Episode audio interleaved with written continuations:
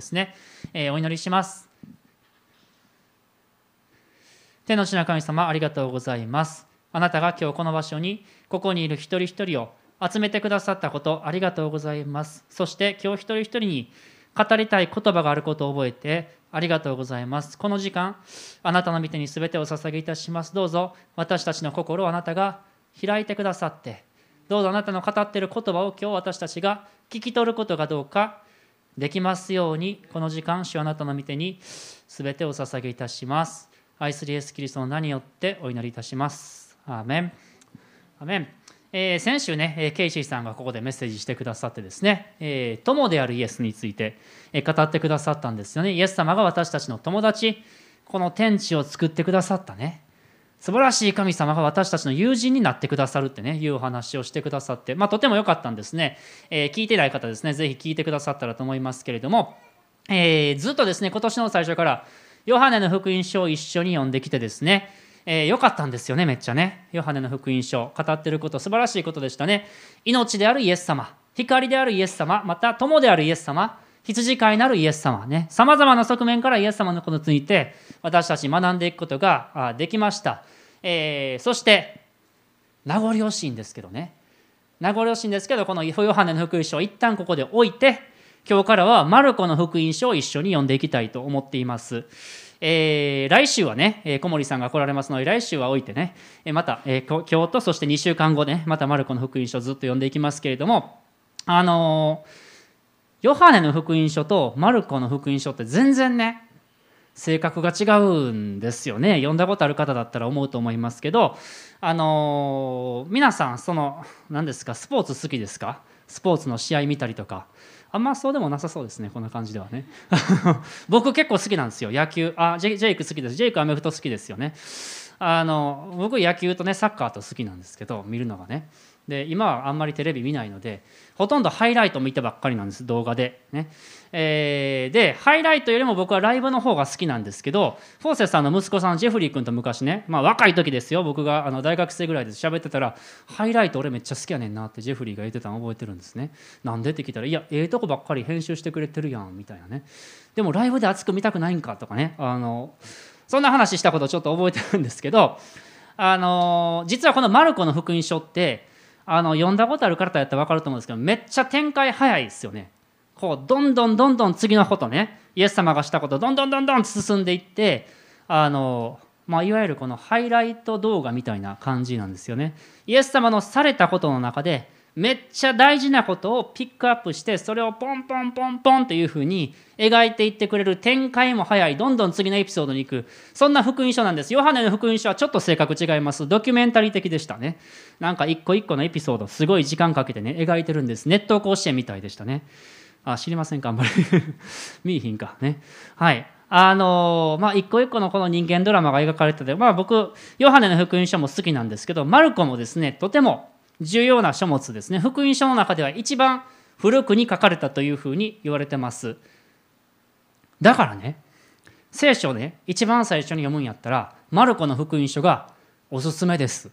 ね、なんでかって言ったらね、マタイの福音書は最初、名前ばっかりでしょ。イエス・キリストの系図って、うーってね、始まって、僕昔自分で聖書を読みなさいとお母さんに言われて読み始めた時、マタイから読んで、なんやこれって思いましたよ。誰々の子は誰々、誰々の子は誰々ってね。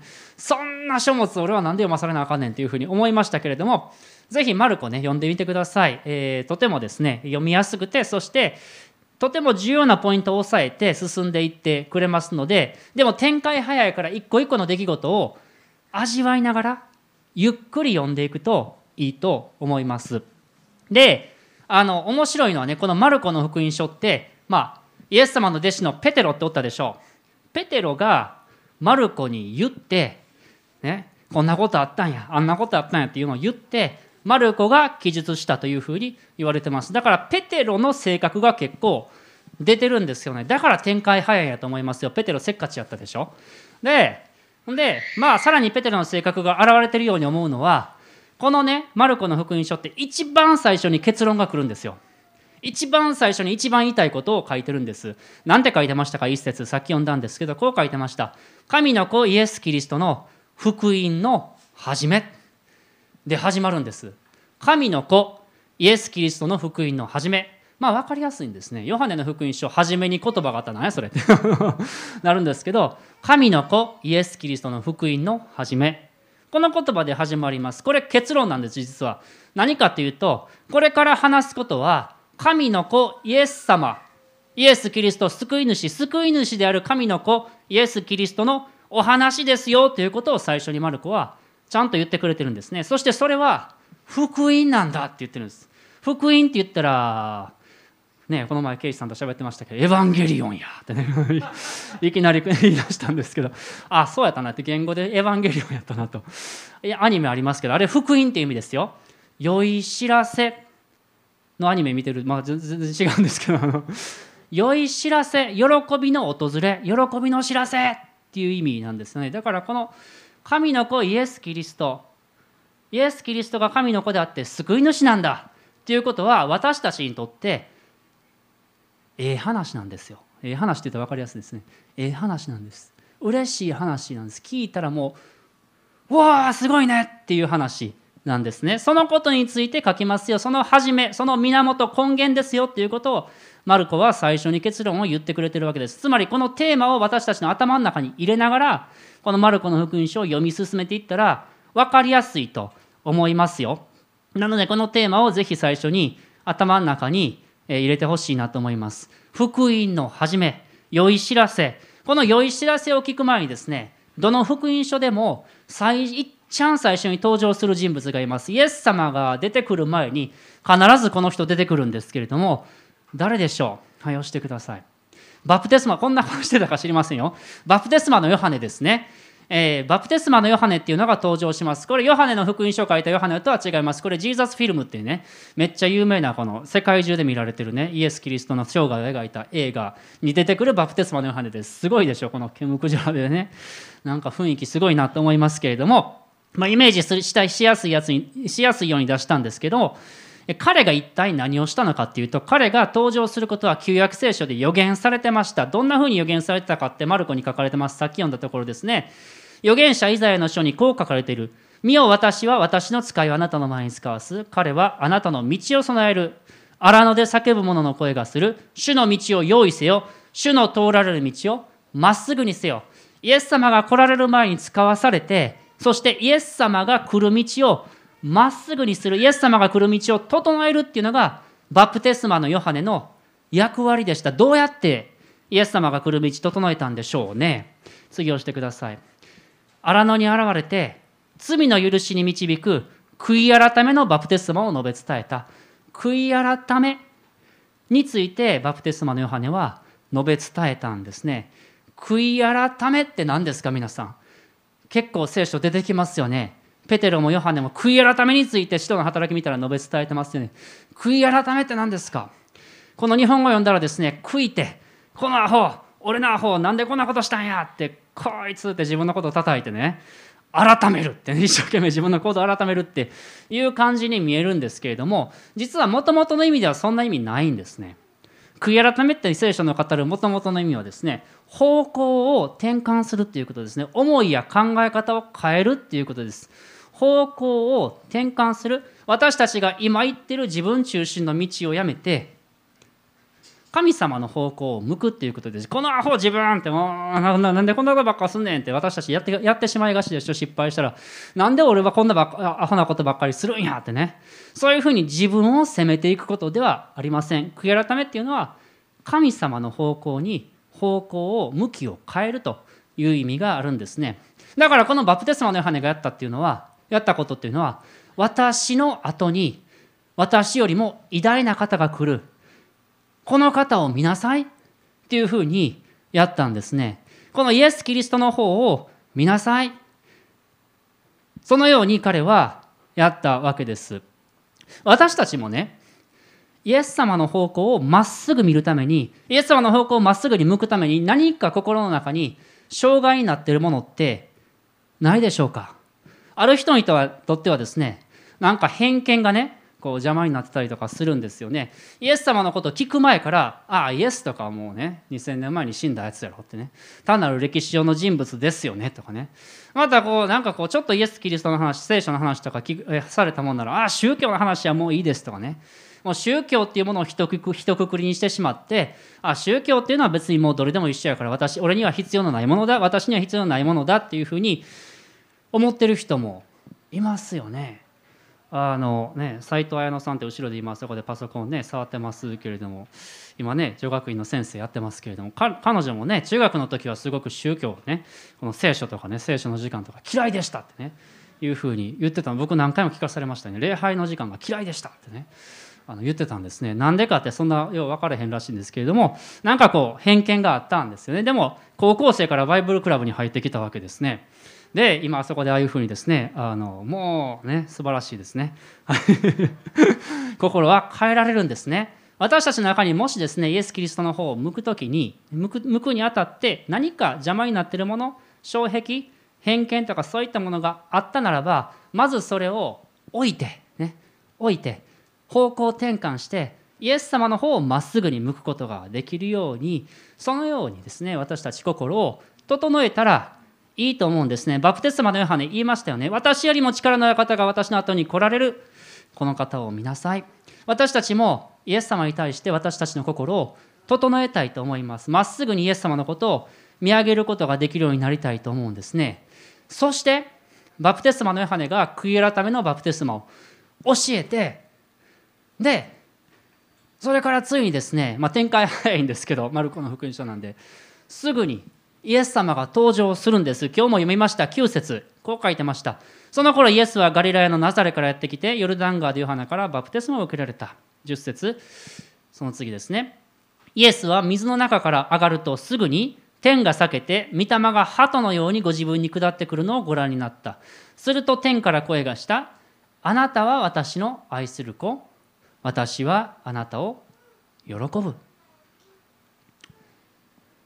この場面ですね。この姿がイエス・キリストが一番最初に公に現れた時に人々の前に現れた時に人々の前に見せた姿だったんですね。バプテスマを受けられた。すると精霊が鳩のように下ってきて自分の上にとどまった。どんな姿やったか分かりませんよ。まず精霊に満たされたということです。そして天の父なる神様から声がかかったんですね。何という声でしたか？あなたは私の愛する子。私はあなたを喜ぶ。すごく美しい光景だと思うんですね。ここ読んだら僕はいつも感動するんですけどね。皆さんどうでしょうかね。ええー、場面やなっていうふうに思うんですね。なんでかって言ったら、父なる神様と精霊と子なるキリストイエス様がこの同じ場面に登場するんですよね。三位一体の姿をなんか見ることができるんです。三位一体って言ったらなんかちょっと難しくないですか？あのね頭で考えたら三位一体って分かんないと思いますよ。あの僕が昔勤めてた大阪女学院とかやったらこのね礼拝があってね最後に聖書の先生が手挙げて祈るんですよ。ね、仰ぎ恋願わくば、ね、父なる神の恵み、ね。ね、こなイエス・キリストの恵み父なる神の愛と、ねえー、精霊の、ね、親しき交わりがあなた方全てにあらんことって祈るわけですね。手挙げて。ほなこう真似して手挙げて祈ってるやつとか持ったりでね生徒の中でね。こう笑いながらね ふざけてる子とか持ったりしたんですけどこう父子精霊がね3つで1つ。分かりますか皆さん？あんま分からんでしょ僕も頭で考えてもなんか進学書一生懸命読んでも分かったような分からんようなそんな感じがするんです。でももとても大事な教理って言われますね。三位一体というとね。なんなんやっていうふうに思うんですけどこの場面見たらすごくイメージしやすいんだなしやすいんじゃないかなと思うんですね。イエス様が洗礼を受けられて聖霊が下ってこられてイエス様満たされた。そして父なる神様からあなたは私の愛する子だよ。私はあなたのことを喜ぶよ。そういう声がかかった。父なる神様とイエス様と精霊が親しい関係を持っておられるんですね。それが三位一体をイメージとしてよく表してるんじゃないかなというふうに思うんですね。で僕がここの場面で本当にいつもすごいなと思うのはイエス様が公に登場された場面で一番最初に示されたことっていうのが何かすごい奇跡を行うとかね。何か素晴らしい教えをするとかそういったことじゃなくて精霊と親しく歩むこと。また天の父なる神様からの声あなたは私の愛する子私はあなたを喜ぶ。その声を聞くということだった。その親しい関係を示したということだったっていうのがとても僕ね感動するんです。なんかねこの偉大なねもう王としてねバーンってこうなんか最初に始めてもいいじゃないですか。すごい奇跡を行って始めてもいいじゃないですか。でもそうじゃなかったんですね。イエス様が最初に示したのは神様との親しい関係だったんですね。これが全ての土台だよ。これが始まりだよ。っていうことを教えてくださったわけです。このマルコの福音書をずっと読んでいったらイエス様はいろんなことします。奇跡も行います。癒しもします。またパンを増やしたりとかね。そういったこともします。また嵐を鎮めたりとかもします。でもその全ての奇跡全てイエス様が行われたことっていうのはこの親しい関係を土台にしていた。天の父なる神様とのまた精霊との親しい関係が土台だったということを私たち覚えたいと思うんです。そしてこれがねこれがええ知らせなんですけれどもこれが本当に福音だなと思うのはこの関係の中に私たち一人一人も招かれてるここにあなたたちも入ってきなさいというふうに私たちも招いてくださってるっていうのがいい知らせなんですよね。感動しますよね。私たちもこの関係の中に入っていくことができるんです。どうやってでしょうかね。どうやって私たちこの関係の中に入っていくんでしょうか。イエス様を通してですね。このマルコの福音書をずっと読んでいったら分かります。マルコの福音書ってずっとね展開早いんですよね。さっきも言った通り。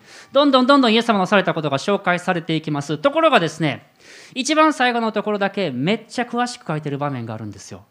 一番最後で急に展開遅くなるんですね。どの場面かっていうと十字架の場面です。ゲッセマでの園でイエス様が苦しまれる場面。ペテロがイエス様を裏切る場面。そして十字架にかけられる場面。その場面がとってもですねマルコの福音書では長い説を使って描かれているんですね。神の子イエス・キリストの福音の始め。このクライマックスっていうのは十字架なんですよね。十字架がクライマックスですね。私たち人間は本来罪のゆえに神様から離れてしまってたものでした。神様との関係が壊れてたものでした。神様のこと分かんなくなってたものでした。本来人は神と親しい関係を持って歩むように本来は作られていましたけれども人間が罪を犯して神から離れてしまいました。創世記読んだら書いてますね。だから人間の心は暗くなってしまった。なんで生きてるのかわからない。なんでこの世に生まれてきたのかわからない。なんで苦労して生きていかなければいいのかわからない。もし私たちが偶然にただ単に存在しているふうにそういう存在だって考えたら確かに虚しいですよね。なんで自分は存在するんやろって分かんないですよね。それは全て私たちが私たちを作ってくださった神様から離れちゃったゆえに起こったことだと聖書には書かれています。しかしこのマルコの福音書のクライマックス十字架の場面でイエス様は私たちの罪を背負って十字架にかかってくださりそして血を流して私たちの身代わりにその命を差し出してくださったんですね。本来私たちが受けるはずだった罰を負って死んでくださったわけです。十字架で。マルコの福音書には書いてますね。イエス様が十字架にかかって息を引き取った時に神殿の幕が真っ二つに裂けたって書かれてます。これは神様と私たちの間を隔てていた壁幕が引き裂かれて私たちは今神様との関係を回復することができる。そのことを示しているんですね。このイエス・キリストによってイエス様の十字架によって私たちはイエス様が示してくださった神様との親しい関係の中に入っていけるんですよ私たちも。イエス様が歩まれたみたいにあなたは私の愛する子。私はあなたを喜ぶ。その声を聞いて私たちも歩むことができるように人生を歩むことができるようになるんです。こんな素晴らしい神様と一緒に一緒に私たちのこれからの人生を歩むことができますよ。ということをこの福音書は語ってるんですよね。精霊に満たされてあなたは私の愛する子。私を私はあなたを喜ぶ。まず愛されてる？まず受け入れられてる？まず喜ばれてるということですよね。普通はね普通は皆さん順番逆なんですよ。普通はね。私たちがちゃんとやったら人は受け入れてくれるんです。私たちがある一定の基準を満たしたら喜ばれる、ね、あるある一定の基準をちゃんと満たしたら救われるかもしれないとかね。そういう教えって多いですよね。でもですねそういう基準の中で私たちが生きてたらどうなるかっていうと恐れが来るんですね。ちゃんとできてるかなって。私はこの中でちゃんとできてんのか受け入れられてんのかなとかね。そういう恐れが来てですね恐れで行動するようになっていくんですね。そしてやってることがだんだん重荷になっていってね喜びがなくなっちゃってなんかやってなかったらいつも不安やみたいなねそんな風になっちゃうわけです。でもイエス様の語られたことっていうのは示された関係っていうのは逆ですね。順番が違うだけで全く違う世界観になります。こんな素晴らしい愛で愛されてるから受け入れられてるから喜ばれてるから嬉しくなって奉仕したくなるっていうことですよね。こんなにも素晴らしい愛を私たちが受けてるからイエス様のこと言いたくなるってね。喜びの知らせを聞いたら他の人にも伝えたくないですか？もう大学受験合格したら「受かったね!」ってね。やっぱ親しい人には言いたくなるでしょこんな素晴らしい神様いますよ！って。まあ、自然と言いたくなるのが普通「ああええ話あんで」ってね。いうことですねそれが福音ですええ話ありますよケイシーさん聞いてください！ってこれは素晴らしいよ！ってこんな素晴らしい神様と知り合いになれるってね。すごいことだと思うんですね。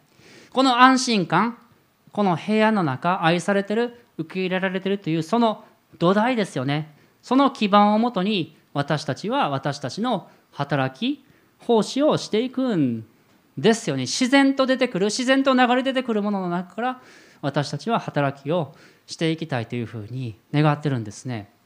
次の御言葉はですね。この御言葉私大好きなんですよね。一緒に見ましょうか。はい。あなた方は人を再び恐怖に陥れる奴隷の霊を受けたのではなく子とする御霊を受けたのです。この御霊によって私たちは「アバ父」と叫びます。叫びますってね2017年訳ねなってる素晴らしいですね。イエス・キリストを信じる者には心に精霊が住んでくださいます。そしてその精霊は何をするのかって神様のことお父さんって分からせてくださるんですよ。アバ父っていうのはユダヤユダヤ人の子供が言ってたね。お父ちゃんっていう言葉ですよね。日本語だとどうですか？パパですか？アバ父と私たちは神様に向かって呼ぶことができる天地を作ってくださった神様が私たちの友達先週やりましたけれども天地を作ってくださった神様が私たちのお父さん私たちのことを無条件に受け入れてくださるお父さんなんだって考えることってすごいですよね。頭で分かってもなかなか心で分かんない時あります。その愛を私たち精霊を通して受けていきたいと思うんですね。この関係の中に私たちが招かれているイエス様を通して入っていくことができるよ。これが福音ですね。そして一生その愛を受けながらその関係の中で生きていくことができますよ。これが良い知らせだと思います。私たちもこの喜びの関係の中に愛の関係の中に永遠に続く関係の中に入っていきましょうね今日もね。一緒に入っていきたいと思うんですね。私が一生懸命なんかね働きをしすぎてるとねだんだん僕はイライラしてくるんです。今日もこんなにやることがいっぱいあるってね思ったらね。もうだんだんですねイライラしてきてですね。子供に対してもですねちょっと忍耐がなくなったりとかですね。そんな風にするんですけど朝ですね祈る時いつもですねこのちょっとしたルーティンがあってね。あの何のルーティンかというと、まあ、音楽かけるんですよ。で音楽かける時に好きな音楽があってそれは「まあ、ノーロンガースレイブ」っていう歌があるんです。ももはや奴隷ではないってね、まあ、この御言葉から作られた歌ですけどそのその歌がすごい好きなんですね僕「恐れの奴隷でなく私は神の子」って。お出し出ましたけどびっくりしました。はい。この歌ね大好きなんですね。この歌を聴いてですねあ自分は今日も愛されてる。受け入れられてる神の子供なんだということを思い出すようにしてるんですじゃなかったらなんか一生懸命やるためなんかするためになんかこう生きてるみたいな感じじゃないんですよね神様との関係の中から「ああお父さんあなたが今日も私を受け入れてくださってる愛してくださってる許してくださってるありがとう!」っていうねその愛を受けて一日を始めていくってすごい自分にとってはいいんですね私たちもその愛の中に今日も飛び込んでいくことができたらと思います。お祈りしましょ